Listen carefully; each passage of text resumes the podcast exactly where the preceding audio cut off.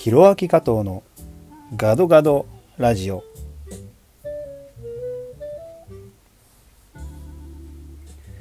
皆さんこんにちは。ミュージシャンシンガーソングライタータレント MC 翻訳通訳などもやっています。加藤弘明です。この番組はインドネシア日本そして世界を股にかけて活動する加藤弘明がざっくばらんにお話しさせていただく番組です。まずは、えー、3月11日2020年あの大震災から9年が経ちました。あの地震そして津波その他の被害で、えー、亡くなられた方のご冥福を心よりお祈りいたします。そしてまだ見つかっていない行方不明の方そういった方まだたくさんいると思います、えー、そういった方々にも、え、祈りを捧げたいなというふうに思います。えインドネシアからできることっていうのは限られているかもしれませんけれども、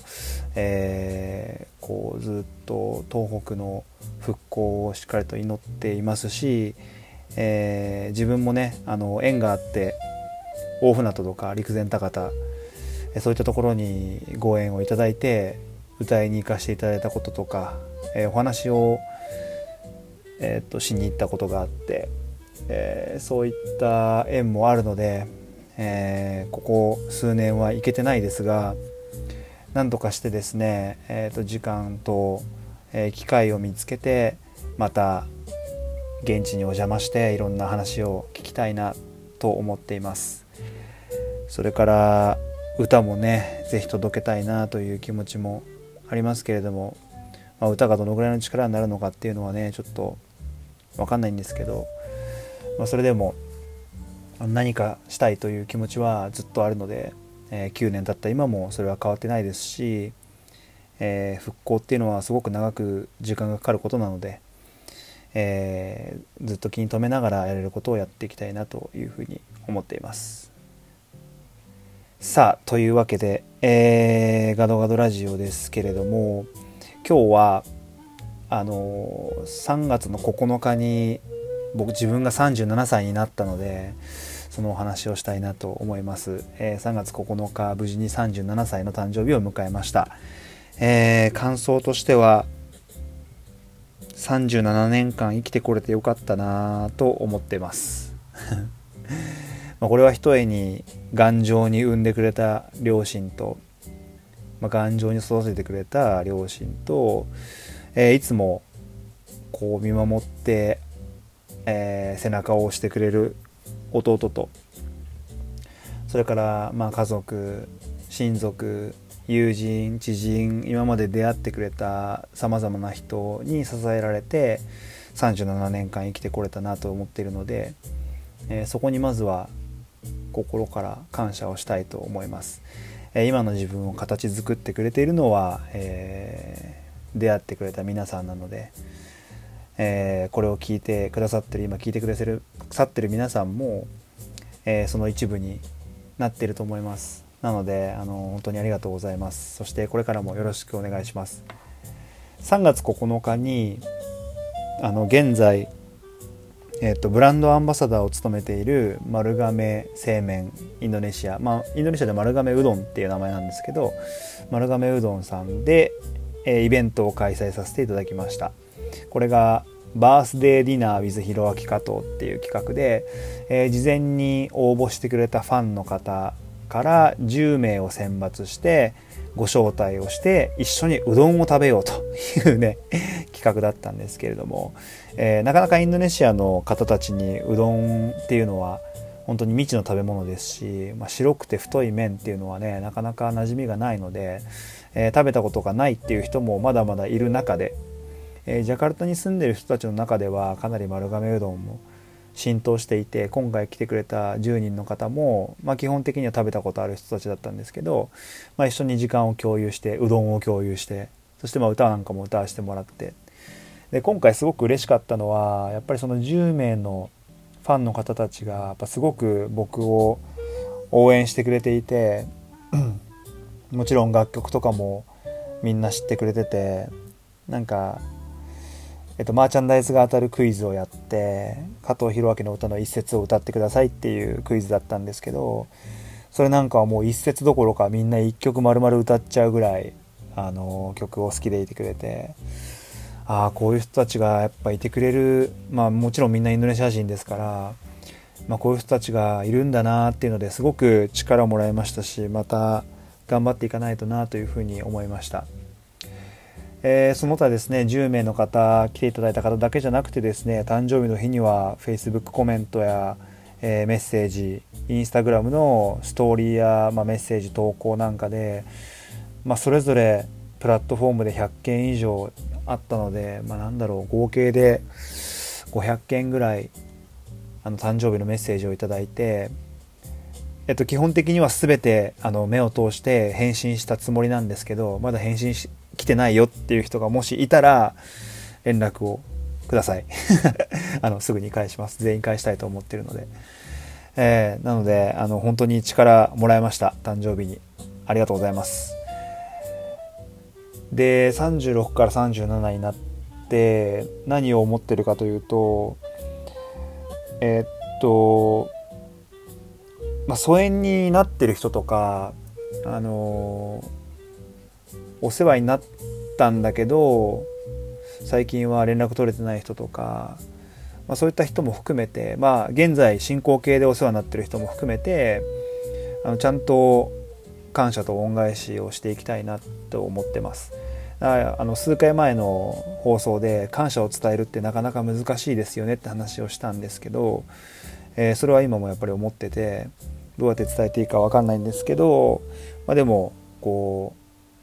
まあ、いろんな伝え方ありますからねあの自分の活動の姿勢とかあのチャレンジしていく姿とかを見せることで恩返しできるってこともあると思うので、まあ、そういう一年にしていきたいなというふうに思ってます。で先日ですねずっと見たい見たいと思って見れていなかった映画があってそれを見たんですけどあの邦画で「海よりもまだ深く」っていうタイトルなんですけどえっと、是枝裕和監督阿部寛さんが主演ででなんでこれを見たかったかというと,、えっと主題歌を歌ってるのが僕の大好きなアーティストの離れ組さんなんですよね長住隆さんが。作った歌で「深呼吸」っていう歌を歌ってるんですけどそれがタイトル、えっと、テーマ曲になっていて主題歌になっていてその影響であのダイジェスト版を見た時に絶対見たいなと思った映画で実際見てみたんですけどこの映画のキャッチフレーズが「なりたい大人になれてますか?」っていうことなんですね。で離れ組が作った「深呼吸」っていう歌の一節目が「夢見た未来ってどんなだっけな」っていう一節なんですよね。夢見た未来ってどんなだっけなとかなりたい大人になれてますかとかこの年になって改めて振り返ってみると必ずしもそうじゃないなって思うんですよね。自分が思い描いてた37歳ってもっともっと何かを成し遂げていたような気がするしもっともっとなんだろうな大人だと思ってたしいろんなことをもう達観して じゃないですけど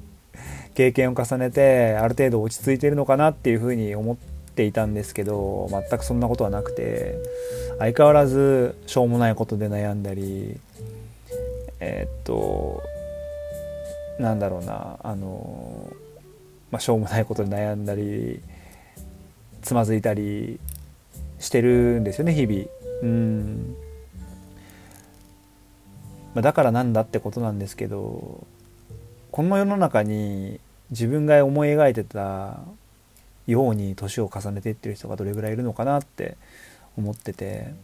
まあ、おそらくほとんどいないんじゃないかなと思うんですよね。みんな何かしら失敗してみんな何かしらこんなはずじゃなかったと思いながら日々を生きてると思うんですよ。でそれは僕も変わらなくてなんであんなことしてしまったんだろうとかそういったことを日々考えながらそれでもやっぱり前に進んでいかなきゃいけなくて前に進んでるんですよね